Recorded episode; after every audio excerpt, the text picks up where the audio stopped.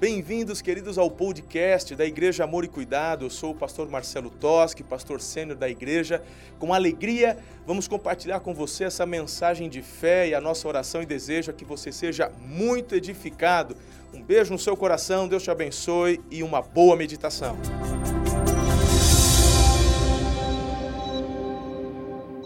Deus colocou uma palavra no meu coração. Eu estava dizendo isso hoje cedo, quando pregava.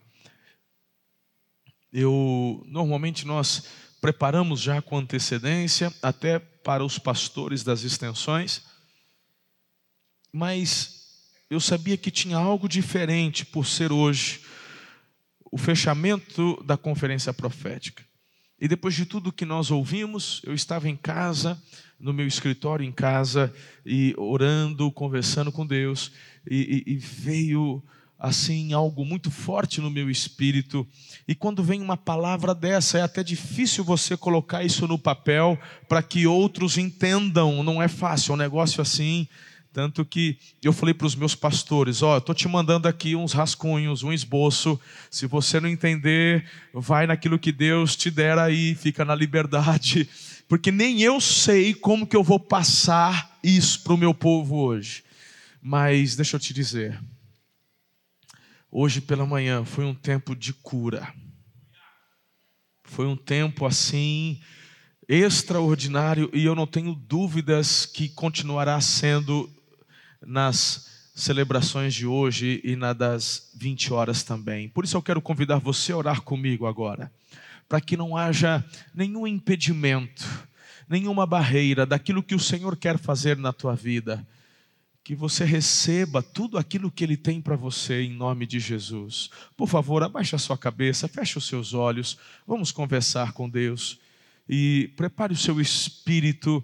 Você já tem recebido tanto desde a hora que você chegou, mas eu sei que há algo especial também agora para você, em nome de Jesus.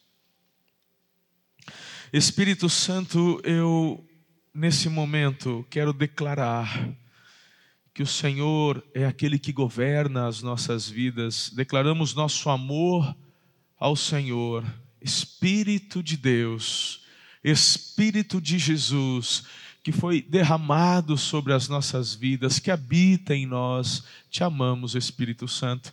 O Senhor nos ensina, o Senhor nos conforta, o Senhor é aquele que está conosco em todos os momentos.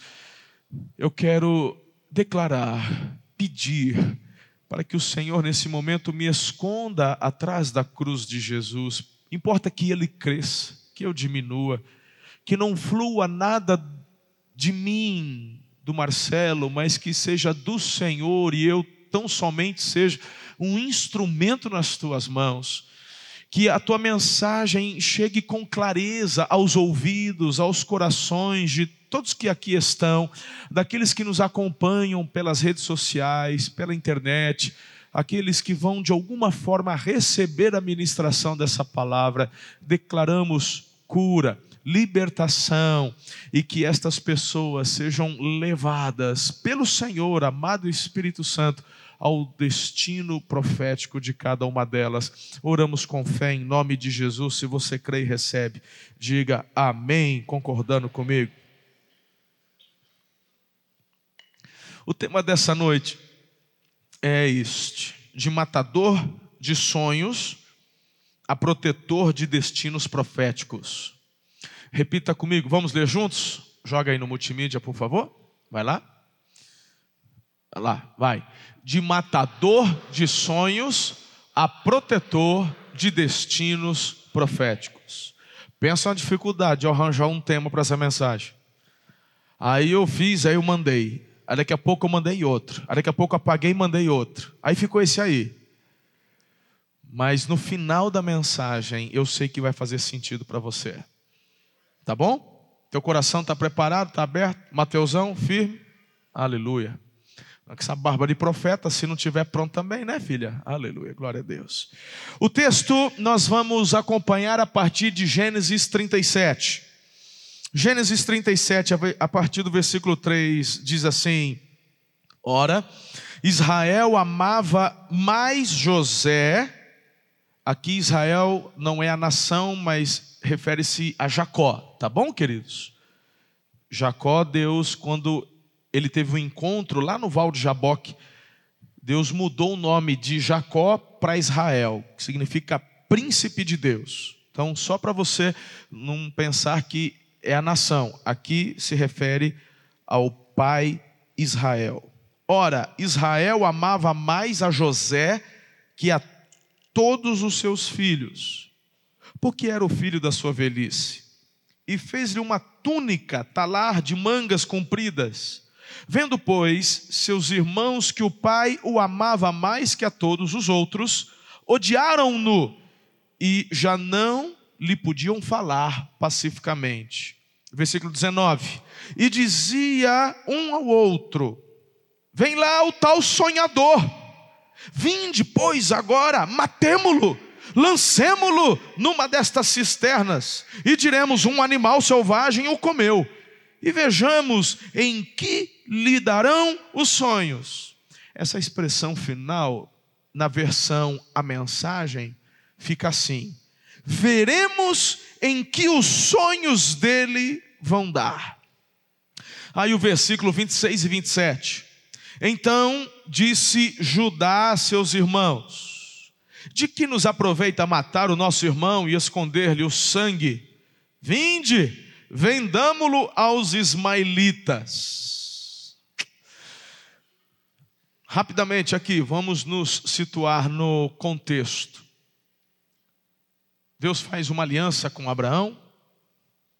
Essa aliança é repartida, transferida para Isaac filho do Abraão, o Isaac transfere sobre Jacó. Ele tem dois filhos gêmeos, Isaú e Jacó, mas é Jacó quem recebe a unção. Deus fez uma aliança e disse que de Jacó uma grande nação surgiria. Jacó tem doze filhos, e aqui você está num momento. Jacó era apaixonado por Raquel. A Bíblia fala que Raquel era bonita, ela era atraente. E ele então ele trabalha sete anos para casar-se com a Raquel, é, é, é, filha do tio dele, do Labão. Só que quando ele foi para o casamento, o, o, o, Labão dá um, dá um, dá um golpe no Jacó, coitado. De manhã, depois das núpcias, quando ele acorda, quem é que está dentro lá da tenda com ele? Fala comigo, Lia. A Lia era a irmã mais velha. A Bíblia diz assim: que a Lia tinha olhos meigos. Era feia. E aí, irmão, Jacó nunca escondeu que amava Raquel. Quando isso acontece, o Labão fala: Ó, oh, trabalha mais sete anos e você casa com a Raquel também. Jacó não pediu nem desconto, mandou bala. Ele deu uma semana de núpcias e ficou casado com as duas. Meu irmão, isso nunca dá certo e nunca vai dar. Nunca deu e nunca vai dar. A, a Lia dava filhos, nasceu Rubem, Simeão, nasceu o Levi, nasceu Judá, e a Raquel era estéreo. Aí a Raquel, doida da vida, faz o Jacó dormir com a concubina, que era uma prática da época. Aí o Jacó engravida a concubina. Aí a Lia, que já não estava engravidando mais, ficou, meu irmão, assim, ó, cuspindo a abelha pois tu vai dormir com a minha concubina, vai me dar. Aí o Jacó já, é, vamos embora, vai. Aí já teve filha com a, com a concubina da Lia e, e tal. Aí Deus se lembrou da Raquel e a Raquel engravida. Quando a Raquel engravida, diga, a Raquel era amada. Vem o José, irmãos. O José, quando José nasce, aí o, o, o, o Jacó fala: agora agora eu tenho um filho. Ó, e o texto que eu acabei de ler para vocês é só para frisar bem essa questão. A Bíblia fala que ele amava mais o José. Amava mais o José. Bom, aquela parte final do texto que eu li, onde os irmãos diziam assim: vão matar, vão. É porque os irmãos estavam cuidando das ovelhas. já estavam há um bom tempo, estavam distantes, estavam em Dotã, se não me falha a memória, um lugar distante. E o Jacó fala assim para o José: vai ver como é que estão tá seus irmãos. O, o, o Jacó, para piorar a situação, o, o, José meio que prestava contas, ele ia meio que fiscalizar os irmãos e passava a capivara para o Jacó. É, e aí, meu irmão, os irmãos que já não gostavam, ficavam ainda mais. Quando José está chegando de longe, a expressão forte aqui, olha lá o sonhador, essa palavra sonhador no hebraico, ela tanto se refere ao sonho comum, mas também se refere a sonhos proféticos. Por isso vem o tema da nossa mensagem. Já começa assim: de matador de sonhos a protetor. Então você vê um grupo de irmãos revoltados, querendo matar o próprio irmão, e você conhece bem o contexto, porque o José é aquele que tem recebido de Deus sonhos proféticos, apontamentos proféticos para a vida dele.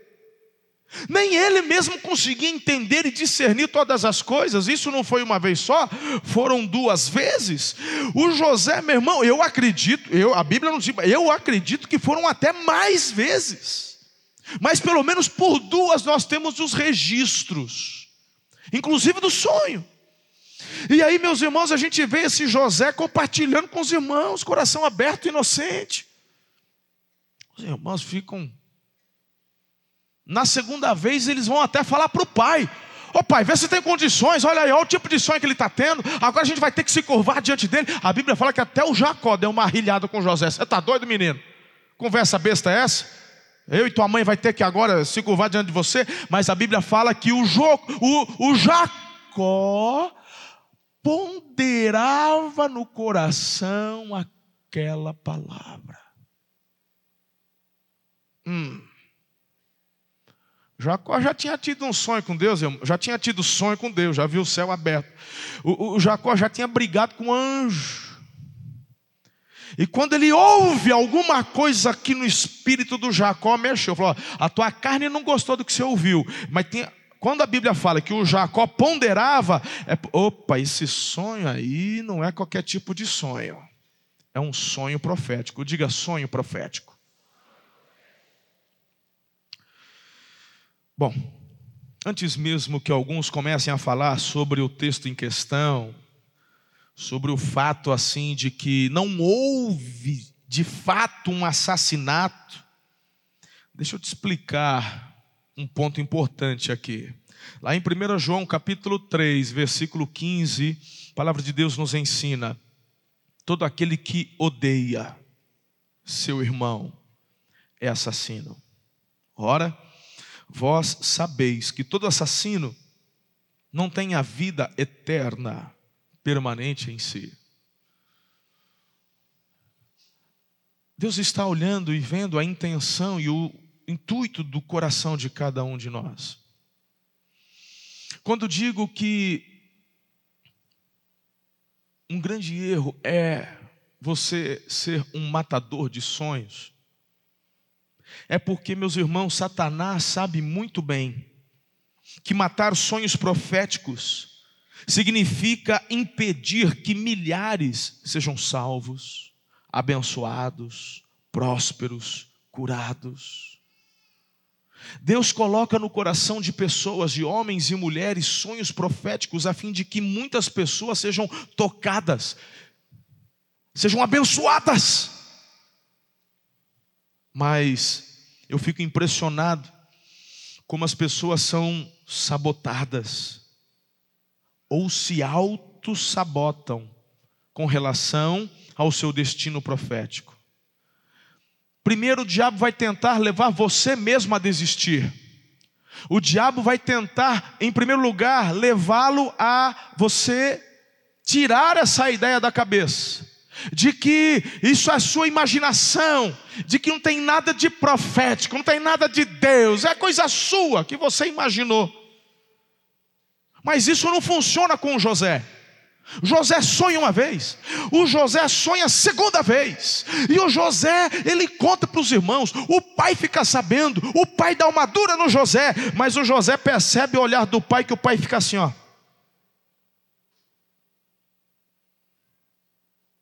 Vai, vai, vai, vai. Ele percebe que tem alguma coisa no ar. O diabo não consegue demover o sonho profético do coração de José. Diga amém. Se ele não consegue levar o José a se auto-sabotar, então vamos tentar aqui, ó. Vamos usar a boca de quem está querendo emprestar a boca para o inferno. E o diabo então encontra os irmãos. O, o, o, diabo já encontra no coração dos irmãos um, um, um movimento estranho de raiva, de ódio, de, tem uns negócios esquisitos acontecendo. E aí, meus irmãos, começa a sabotagem. A grande pergunta A pergunta assim que, que, que ficou ardendo no meu coração e que talvez esteja também no seu é qual a diferença de José para os irmãos dele? Hum? O que tinha, o que o José tinha que os demais irmãos não tinham? Porque os demais não tinham sonhos, ou pelo menos não davam importância a eles. Essa é a grande questão. São perguntas atormentadoras, filhos. Pessoas que não conhecem o caráter de Deus podem até cair em uma heresia com relação a isso, porque podem chegar a uma conclusão equivocada de que Deus se importa mais com uma pessoa do que com outra. Algumas pessoas, por não conhecer um caráter de Deus, podem pensar que Deus usa apenas algumas pessoas, mas outras Deus não usa. Definitivamente, a resposta é não para esse tipo de pensamento, que é fora do que a palavra de Deus me ensina com relação ao caráter dele. Deus nos ama a todos, ele tem um plano lindo para cada um de nós, diga amém. Por isso que eu quero apontar para você hoje aquilo que eu considero ser a maior barreira das pessoas chegarem ao seu destino profético. Uau! E de repente agora a coisa começa a mudar. Se eu estou dizendo que Deus tem um plano lindo para cada um de nós, de que Ele não prefere mais José do que os demais, de que o diabo é aquele que quer sabotar os sonhos proféticos, e se tem uma barreira que se levanta, a maior de todas as barreiras que se levanta para que eu não chegue ao meu destino profético, então qual é essa grande barreira? Eu só falo no final. Se você dormir, perdeu. Estamos combinados? E vamos aqui, se cochilar, for no banheiro, a gente também não fala, fechou?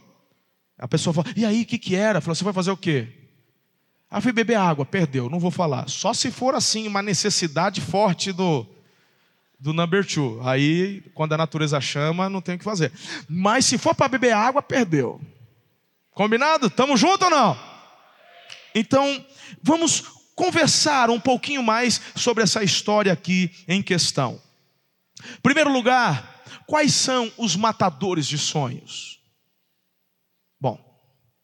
pelo que eu acabei de analisar o texto aqui com vocês, o primeiro matador de sonhos é falta de propósito, falta de visão. Quando uma pessoa não tem propósito de vida, quando uma pessoa perde a visão, ah, queridos, seus sonhos são fuzilados, são assassinados. Eu vejo também que a incredulidade, o simples fato de você não acreditar que é possível é um matador de sonho. O que as pessoas não conseguem entender que os sonhos proféticos de Deus para nós têm cheiro de coisas impossíveis. Eu tenho falado com vocês isso. E muitas vezes, quando nos deparamos com sonhos impossíveis, nós somos muitas vezes sabotados com dardos e flechas do inimigo, que são dardos e flechas de incredulidade. Uma das coisas que mais te impede de receber milagres é a incredulidade. A Bíblia fala que sem fé é impossível. Sem fé é impossível. Não rola. Se você pegar os evangelhos e começar a estudar os milagres que Jesus operou, você vai ver Jesus destacando uma coisa: a fé das pessoas. Nunca se viu tamanha fé. Vai, a tua fé te salvou. E Jesus vai destacando a fé. A incredulidade tem sabotado tanta gente. Mas eu vejo também um outro matador de sonhos é a indiferença. Não importar-se com nada ao seu redor. São pessoas que não conseguem enxergar as necessidades do outro. Ele só quer saber daquilo que é dele, para ele. Mas quando você é indiferente, quando você não consegue chorar a dor do outro também, meu irmão, ah, isso é um grande matador de sonhos, porque isso tem a ver também com propósitos, tem a ver com visão, e aí você fica estagnado. Quem está comigo até aqui? Ciúmes, matador de sonhos. Agora, eu coloquei ciúmes e inveja. E tem gente que acha que é a mesma coisa, e não é. Ciúmes é uma coisa, inveja é outra. Tem marido que é matador de sonho, porque tem ciúmes da mulher. A mulher quer romper. A mulher tem criatividade de Deus, a mulher tem capacidade do Espírito de Deus para fazer coisas tão lindas e extraordinárias, mas por ser ele um homem ciumento, ele impede e ele mata o sonho da esposa. E tem esposa que mata sonho de marido. E tem pais que matam sonhos de filhos por conta de ciúmes. Normalmente, a sogra jararaca é uma matadora de sonhos, porque ela é ciumenta. Ela não entende que o filho dela não é dela, Deus a deu para que ela criasse e devolvesse a ele. A Bíblia fala que os filhos são herança do Senhor, não é herança tua. Deus nos confia filhos para criá-los, capacitá-los, a fim de que eles tenham um relacionamento com Deus. E vai chegar um momento onde você vai ter que liberar o seu filho ou a sua filha. Tem sido para mim um tempo de aprendizado, de crescimento, porque essas fases passam. O senhor nunca teve ciúmes? Claro que eu tive. Mas a gente tem que amadurecer e eu tenho que projetar e ajudar que minha esposa, minhas filhas, cheguem ao destino profético, porque Deus tem dado a elas sonhos. Ou só você que pode sonhar? Hã? Só você, só você. Você é o único que tem autorização e o carimbo do céu para sonhar. Os outros não. Acabei de falar que isso não tem cheiro de Deus. Que Deus nos ama a todos e quer usar a todos. Dá um outro amém aí, para você não perder o costume. que mais, pastor? Bom, a inveja. Se ciúmes é diferente de inveja, a inveja você não precisa ter. Você não tem, mas queria ter. E quando você tem inveja, você não celebra. E quando você não celebra, você perde força e energia desejando algo que você não tem, e por isso você mata os teus próprios sonhos. Você está preocupado demais com aquilo que o outro tem. Você tem que aprender a celebrar o que o outro tem. Alegrar com os que se alegram. E eu quero enumerar, eu poderia passar a noite falando sobre isso. Ah, eu tenho bala na agulha para falar muita coisa sobre isso. Mas eu quero enumerar só mais duas coisas e continuar aqui o nosso, a nossa meditação.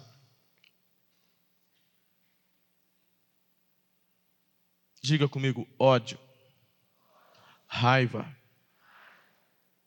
Pensa num assassino de sonhos.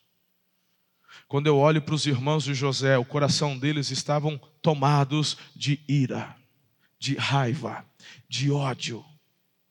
Quantas pessoas não conseguem chegar em seus destinos proféticos? Quantas pessoas têm seus sonhos assassinados? Porque têm dado lado para a raiva, para o ódio, para a amargura. Mas eu quero te dizer algo. Tudo isso junto ainda não é a maior barreira. Eu falei agora há pouco que existe uma barreira grande que nos impede de chegar no destino profético. Sim ou não? Diga, a maior barreira. Se você juntar todos estes matadores de sonhos, todos eles juntos, não chegam nem perto da maior barreira. E eu vou te dizer mais: estes que eu acabei de listar, são muitas vezes gerados e potencializados por essa maior barreira. Mas eu só falo no final. Segundo lugar, eu quero falar com vocês sobre um dos irmãos do José. O texto falou dele, diga Judá. Hoje eu estou pedindo para vocês falar bastante coisa, né? Pelo menos não estou pedindo para falar do lado, né, irmão? Já é uma coisa boa, né? Aleluia, né? Coisa chata o pastor. Vocês pastor tem mania. Fala do lado. Pelo menos você fala só para frente, para mim. Então tá bom. Assim pode, né? Assim, assim então tá bom. Então fechou, combinado. Queridos, aí alguém fala assim, pastor, a doença do Judá, eu nem sabia que ele estava doente. Eu não vejo na Bíblia nada com, com respeito à doença. É, mas existem doenças que não são aparentes, pelo menos não a um primeiro olhar, mas está lá, está destruindo, está consumindo aquela pessoa de dentro para fora. Eu estou afirmando, sim, Judá estava muito doente e vou te falar mais, ele mesmo nem sabia. Mas que doença que ele tinha? Por enquanto, vamos chamar essa doença de a maior barreira. Então você já está ligado que no final vai descobrir qual era essa doença. Pastor, quais evidências que o senhor vê dessa doença? Primeiro, meu irmão, que ele está junto com os irmãos, partilhando da ideia do desejo de matar um irmão do mesmo sangue. Querer matar alguém já é algo assim, sabe? Agora imagine um irmão, filho do mesmo pai. Que loucura é essa? Ninguém normal pensa isso, ninguém normal partilha ou compartilha planos de assassinato, pelo amor de Deus. Esse cara está doente. Ah, mas ele está doente, mas os irmãos também. Mas eu estou falando do Judá. Outro dia não falo do outro irmão. Hoje o negócio é o Judá. Eu estou falando de um matador de sonhos que vem a se tornar um protetor de sonhos e destinos proféticos. Sim, sim. A pessoa de destaque do sermão de hoje à noite não é o José, nem o Judá, nem o Jacó, é o Judá. E ele está doente. que mais? Quando você vai para o texto, você percebe que a ideia de vender o irmão é dele. Olha lá, versículo 28. E passando os mercadores midianitas, os irmãos de José o alcançaram e o tiraram da cisterna e o venderam por 20 ciclos de prata aos ismaelitas. Estes levaram José ao Egito. Então, tomaram a túnica de José, mataram um bode. Você já começa a ter cara de macumba. Isso aqui é um negócio misericórdia. Não pode prestar um trem desse. E molharam no sangue e enviaram a túnica talar de mangas compridas. Fizeram-na levar a seu pai e lhe disseram: Achamos isto. Vê se é ou não a túnica do teu filho. Agora olha para mim, irmão. Perceba que isso aqui já alcançou e já ultrapassou os graus de psicopatia. O negócio está maluco, esse negócio está doido. Eu estou planejando um assassinato do meu irmão. Aí quer saber? Vão matar, não, vão vender.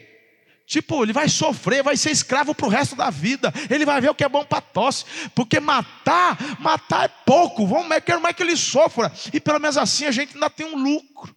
20 moedas de prata. Mas e o pai? Vamos pegar a túnica, túnica bonitinha que o papai fez para ele, vão, vão, vão, vão sujar com sangue. E vão dar para o pai. E vão, vão dar de Miguel. Falam assim: ah, Isso aqui não é, do, não é do José? Isso é coisa de psicopata, irmão. Coisa de gente doida. Agora você quer saber qual que é o resultado? Quer saber? Olha o que o texto diz, versículo 34. Então Jacó rasgou suas vestes, se cingiu de pano de saco e lamentou o filho por muitos dias. Levantaram-se todos os seus filhos e todas as suas filhas para consolarem. Ele, porém, recusou ser consolado e disse chorando: Descerei a meu filho até a sepultura. E de fato chorou seu pai. Agora, olha ali, eu pulei aqui, mas se você olhar o versículo 33 do, do, do, do Gênesis 37, assim que ele recebe a túnica cheia de sangue, e, e, e, eles falam, não é do José? Olha o, que, olha o que passa na cabeça do pai, irmão. Olha isso daqui, olha isso aqui. O pai a reconheceu de imediato e disse: Sim, é a túnica do meu filho. Eu mandei fazer, eu fiz. Olha o raciocínio do Jacó. Um animal selvagem o deve ter devorado, com certeza José morreu despedaçado. Dá para imaginar a dor desse pai? Você consegue imaginar a dor desse pai que na cabeça dele, porque meu irmão, perder um filho já é uma dor assim que não tem, não tem, ó. Agora imagine você perder um filho, imaginando que a morte dele foi uma morte horrenda, uma morte dolorosa, uma morte de tragédia. Por isso que ninguém conseguia consolar o Jacó. Mas o Judá, aquele doente, aquele psicopata, vendo o pai do jeito que estava, ele podia dar fim ao sofrimento do pai. Era só ele falar assim: Pai, na verdade, teu filho está vivo, ele não foi despedaçado, ele está no Egito. Mas eles queriam ver o pai sofrer.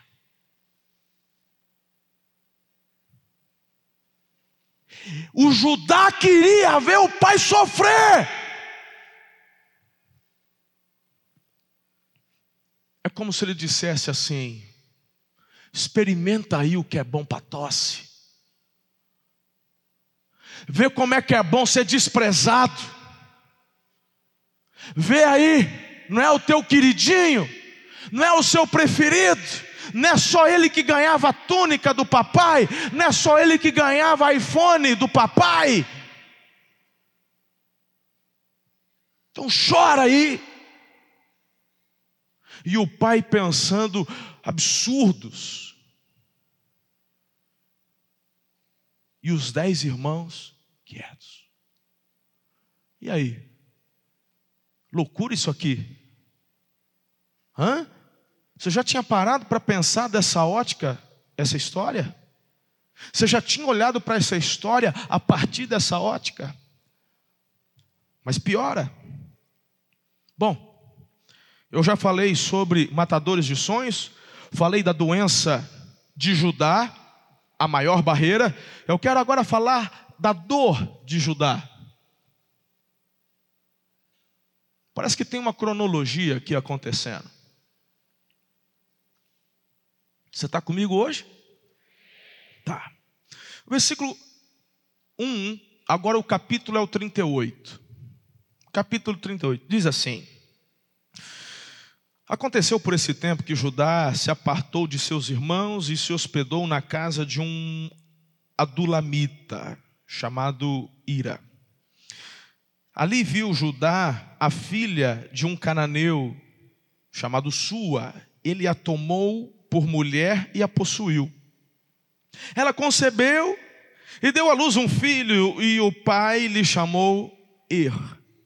Tornou a conceber e deu à luz um filho, e a este deu a mãe o nome de Onã. E continuou ainda e deu à luz outro filho, cujo nome foi Selá. ela estava em Quesibe quando o teve. Judá, pois, tomou esposa para Er, seu primogênito, e o nome dela era Tamar, diga Tamar. Er, porém, o primogênito de Judá, era perverso perante o Senhor, pelo que o Senhor o fez morrer. Agora olha aqui para mim. A única coisa que pode tirar a alegria de você ao constituir uma família é você perder uma família. Quando eu olho para o capítulo 38, eu vejo o Judá simplesmente depois de toda esta fábula, de, de, de todo o ocorrido, ele fala: Quer saber de uma coisa? Eu estou cansado. Eu estou cansado de ser desprezado, eu estou cansado dessa conversa, eu estou cansado de ver você chorar, eu vou embora. E o versículo 1 fala que ele vaza, ele vai embora, ele deixa tudo para trás. Eu vou cuidar da minha vida, eu vou fazer aquilo que me der na cabeça. Eu tenho mais o que fazer do que ficar preocupado com esses entreveiros de família. Está aparecendo o programa do SBT de, durante a semana à tarde. Estou fora. Fui. Hashtag fui. Eu imagino o início de tudo quando ele toma a decisão. Está tudo indo bem. Ele chega numa casa, ele se acomoda, ele encontra uma esposa, ele casa, ele tem um filho. Er. Depois, de outro filho, Onã. E um outro filho, Selá. E eu fico imaginando o Judá, tá vendo? Eu não preciso de nada, eu não preciso de ninguém. Está indo tudo bem aqui comigo. Estou prosperando. Meu pai mesmo demorou anos para poder ter um filho com a mulher que ele amava, pois eu com a minha amada eu já tenho três, eu não preciso de nada, eu tô, eu tô tranquilo. Olha meu filhão crescendo, ah, vou, o erro está na hora de casar. Tamar. Ó, oh, conseguiu uma noiva linda para você, filhão. Bora fazer festa. Olha aqui como eu tô. Olha aqui, eu tô bem. Eu tô prosperando. Eu tenho uma família. Eu não preciso do meu pai, eu não preciso dos meus irmãos. Eu não preciso daquela conversa toda de família. Eu quero distância. Meu filho está casando. Vamos fazer um festão aqui. Tá bom? Só que o que eu quero dizer para você é que pessoas feridas ferem, e um fruto não cai longe da árvore. E a Bíblia fala que o Er, o primogênito do Judá, olha para mim, era perverso. Ah, mas de onde que ele pegou isso aí? Ué, acabei de falar da história do pai. O pai que odiava o próprio irmão. Ódio, ódio, ódio. De um pai que planejou assassinar o irmão. De um pai que deu a ideia de vender um irmão como escravo. De um pai que viu o próprio pai quase morrer por imaginar que o filho foi destroçado por um animal e não fez nada. Como é que você acha que o teu filho vai ser? Você acha mesmo Hein, meu irmão? Meu filho espiritual. Você acha mesmo que você vai conseguir gerar uma descendência abençoada tendo um coração cheio de mentira? Tendo um coração cheio de mutreta? Tendo um coração cheio de coisa errada? Fazendo coisas escusas? Você acha que vai conseguir mesmo constituir uma família abençoada? Vivendo no adultério? Com esse esse monte de vício que te envolve. Você acha mesmo que vai conseguir esconder do teu filho esse teu vício de meter o nariz nessa carreira de cocaína? Você acha que ninguém vai descobrir? Você acha que o teu filho não vai ter problema com isso? Pois, da mesma forma que uma unção, quando vem de Deus e transferida para os filhos, ela é dobrada, a iniquidade, da mesma forma, ela é potencializada na descendência que vem a seguir. Precisa ter conserto. o primogênito do Judá, é perverso. É perverso.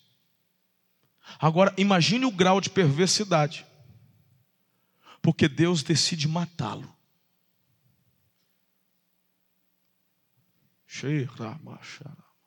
Você não está entendendo? Deus já tinha um plano e um destino profético para ajudar. Deus já tinha um destino profético para o Judá.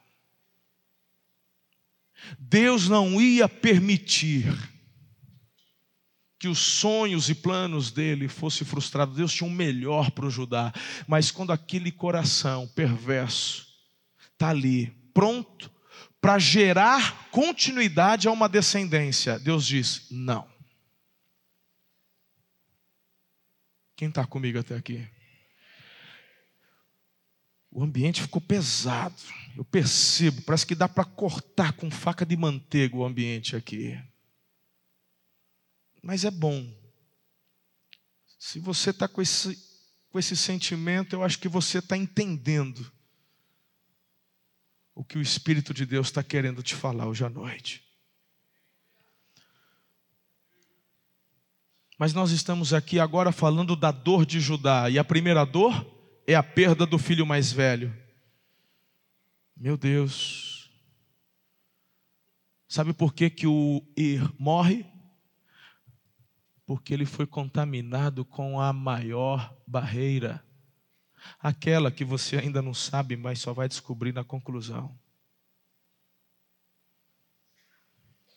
Bom, nada que não esteja ruim que não possa piorar, não é verdade?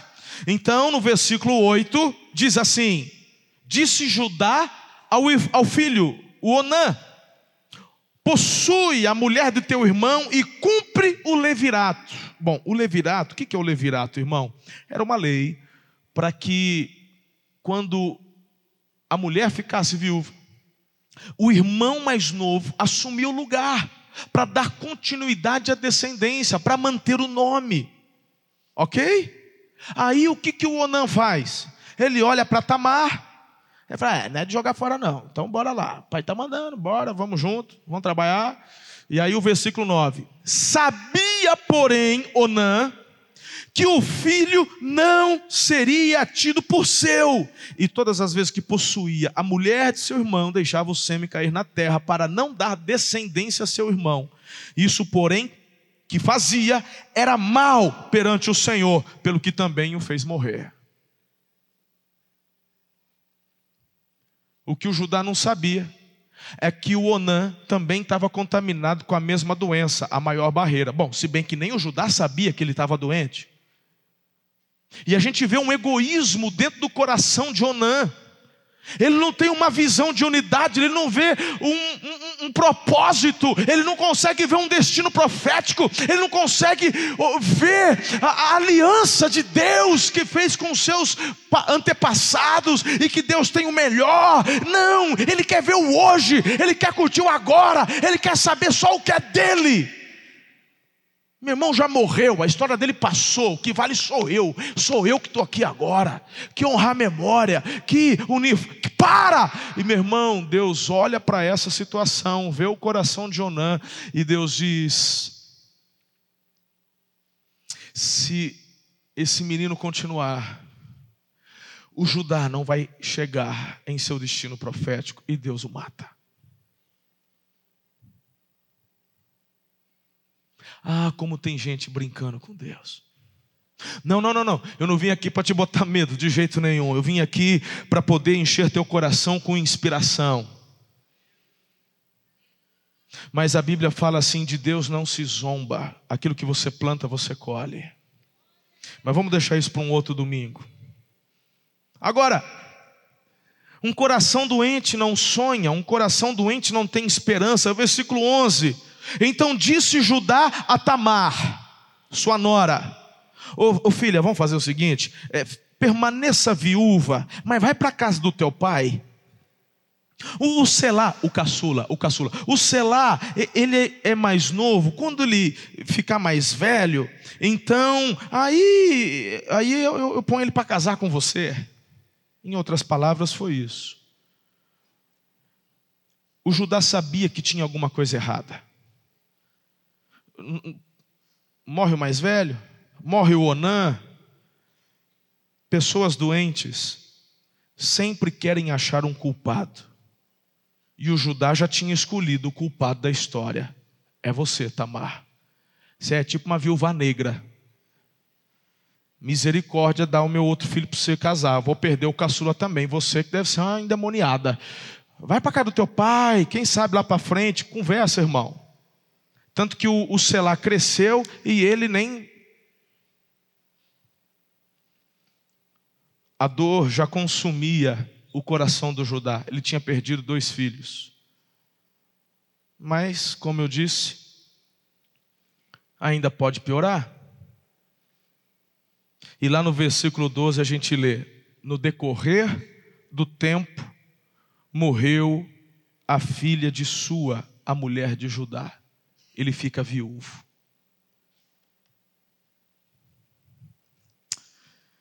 Diga comigo, dor. Fala de novo, dor. Vamos concluir a mensagem. Tem gente falando assim, pastor, onde você quer chegar com tudo isso? Você vai entender. Vamos terminar para cima eu quero falar da cura e da conversão de Judá.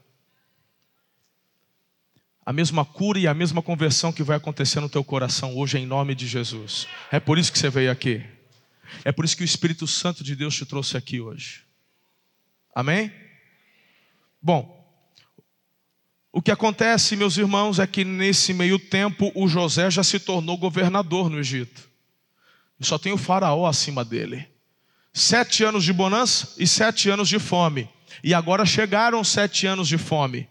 E os, os filhos de, de, de Jacó se ajuntam porque sabem que só tem mantimento no Egito.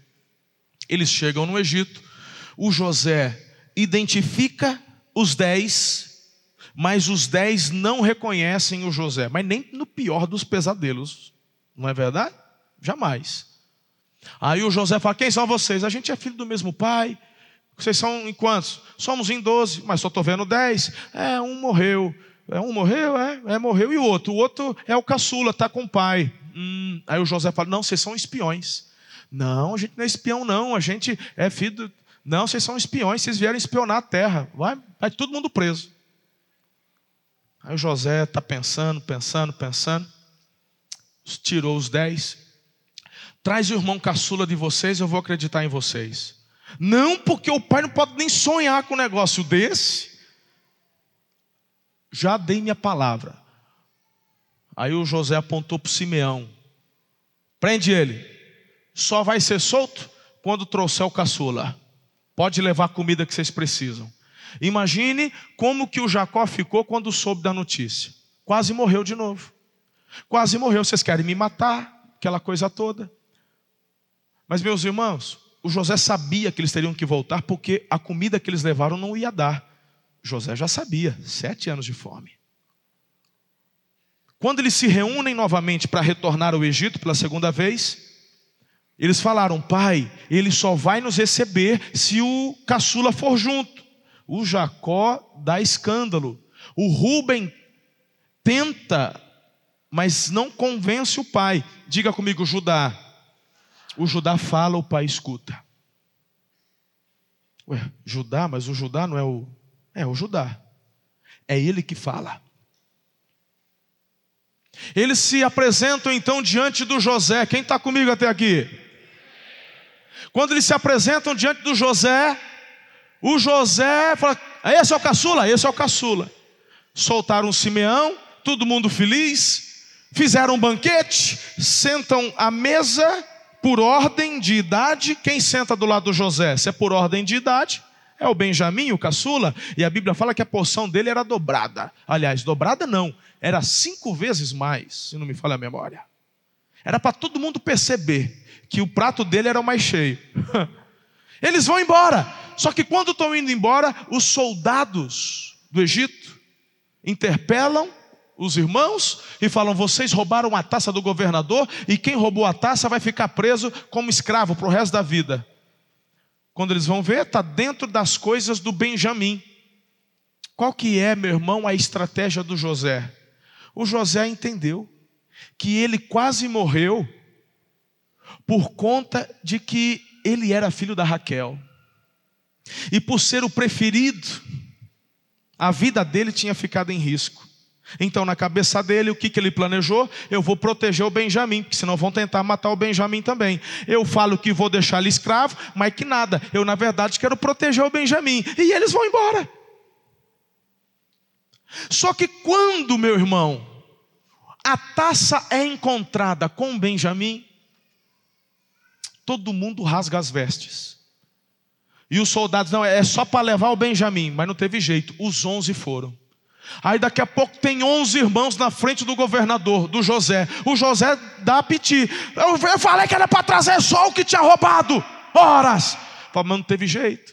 Está todo mundo de vestes rasgadas, a barba cheia de lágrima, todo mundo chorando, aquele escândalo.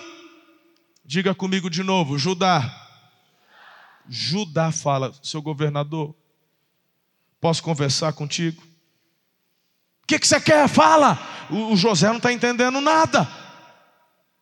Não faz sentido na cabeça, não, não dá liga.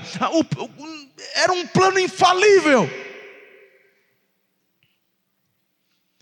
É, de fato, o plano de José era um plano infalível. Ele só não contava que o Judá tinha sido curado. Ele só não contava com a conversão do Judá. Eu queria que você prestasse atenção, porque eu quero ler para você as palavras do Judá diante do José. Versículo 18 do capítulo 44.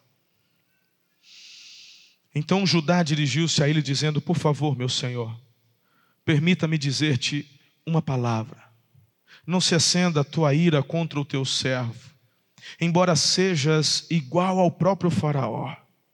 Meu senhor perguntou a este seu servo se ainda tínhamos pai ou algum outro irmão, e nós respondemos: temos um pai já idoso, cujo filho caçula nasceu-lhe em sua velhice.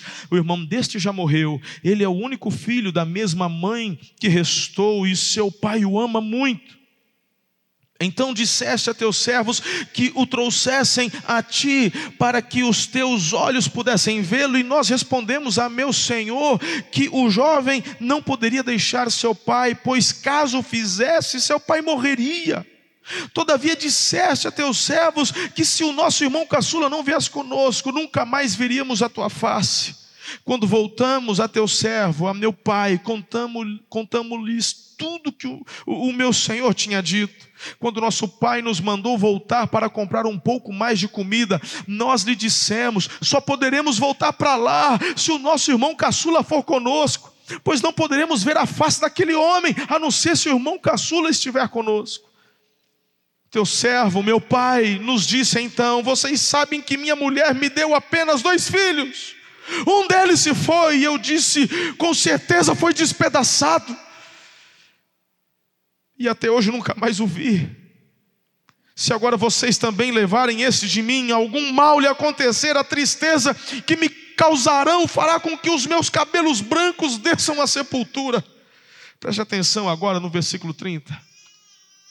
Agora, pois, se eu voltar a teu servo, a meu pai, sem levar o jovem conosco, logo que meu pai, que é tão apegado a ele, perceber que o jovem não está conosco, ele vai morrer. Teus servos farão seu velho pai descer seus cabelos brancos à sepultura com tristeza.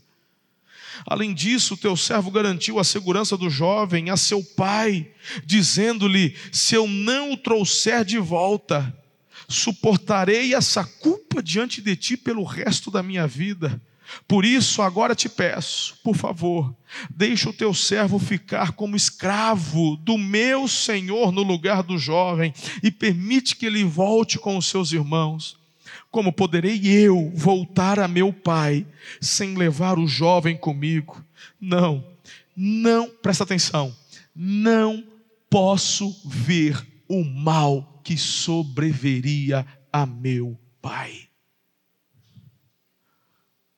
Sabe qual é a maior barreira que te impede de chegar no seu destino profético? é paternidade não resolvida ou falta de paternidade. Num primeiro momento, o Judá tinha um problema de paternidade. Ele não conseguia ver o pai como um pai de verdade, porque o pai preferia o José. E quando da primeira vez o pai tem notícia da morte do José, ele pouco se importou com a tristeza do pai. Mas houve um momento de dor na vida de Judá. Ele mesmo perdeu dois filhos. Ele passou pela escola do tempo e da vida. Ele perdeu uma mulher e o pai tinha perdido também a esposa. Eu não sei se você está conseguindo entender, isso aqui é forte demais para mim. Desde o início, Deus tinha um propósito e um plano para a vida do Judá. Mas ele estava cheio de ressentimento, ele estava cheio de amargura. Eu não quero nem falar para você que ele não tinha boas razões, pois a própria Bíblia dizia que ele preferia, o Jacó preferia o caçula. Mas o que eu quero te dizer é que a dor que o Judá desenvolveu, a raiva, a amargura, o ressentimento, só gerou mais dor na vida dele. Mas Deus tinha um destino para o Judá. E aquilo que ele foi plantando, infelizmente ele colheu. Mas ele se permitiu ser tratado ele retorna. E agora, diante do José, ele fala: Eu não consigo imaginar meu pai sofrendo. Eu estou dando a minha vida no lugar da vida do meu irmão. Eu vou ficar escravo. Eu não posso ver meu pai sofrer. Mas teu pai te pediu perdão, Judá? Não, eu nunca ouvi um pedido de perdão do meu pai. Eu nunca ouvi meu pai reconhecendo: olha, eu te magoei, eu te feri, eu te distratei, eu te abandonei, eu não sei o que. Não, eu nunca ouvi, mas ele decidiu receber a cura. Infelizmente foi da forma mais difícil: perdeu dois filhos, perdeu a esposa. Mas ele permitiu ser tratado. Ele disse: chega, chega de sofrer, chega de dor eu tenho, eu tenho, eu tenho que seguir, eu tenho que ir para um destino profético que Deus tem para a minha vida. Queridos, quantas pessoas estão sofrendo por falta de paternidade? Talvez o teu pai já nem esteja mais vivo, mas por isso que Deus te trouxe para essa igreja, para essa família. Igreja não é uma religião, nós somos uma família, aqui você encontra paternidade. Por isso que Deus tem dado a visão a mim, a minha esposa, aos meus pastores. Somos pais que Deus colocou nessa igreja para gerar paternidade. Por isso que você tem líderes das células para andar debaixo de uma paternidade, um discipulado um a um, porque tem tantas pessoas que já nem tem mais os pais. Mas se você não resolver a questão da paternidade na tua vida, você não vai conseguir chegar no seu destino profético. Pare de permitir sabotagem na sua vida. Pare de se auto-sabotar. Pare de sofrer uma dor por semear ódio, raiva. Decida hoje liberar perdão. Decida hoje amar. Decida hoje ser curado.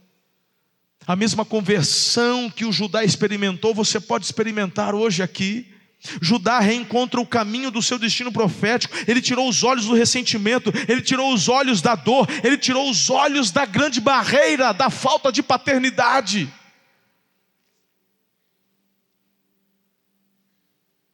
Se você acha isso pouco, se você acha que eu estou exagerando,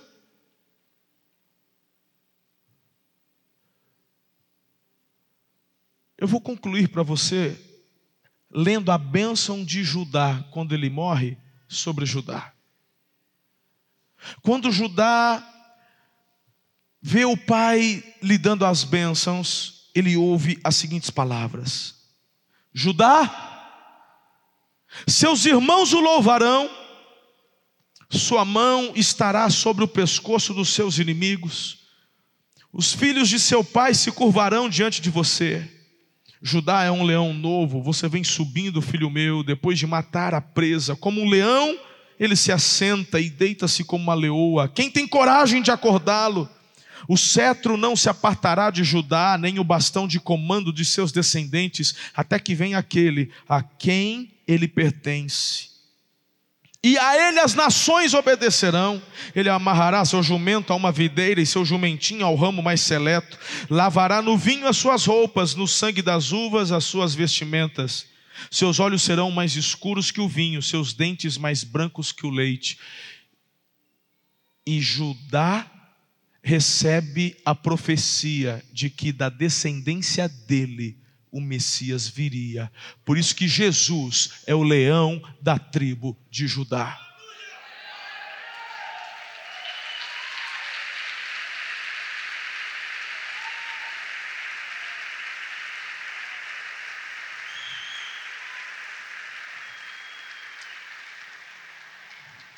De matador de sonhos, aquele que protege destinos proféticos.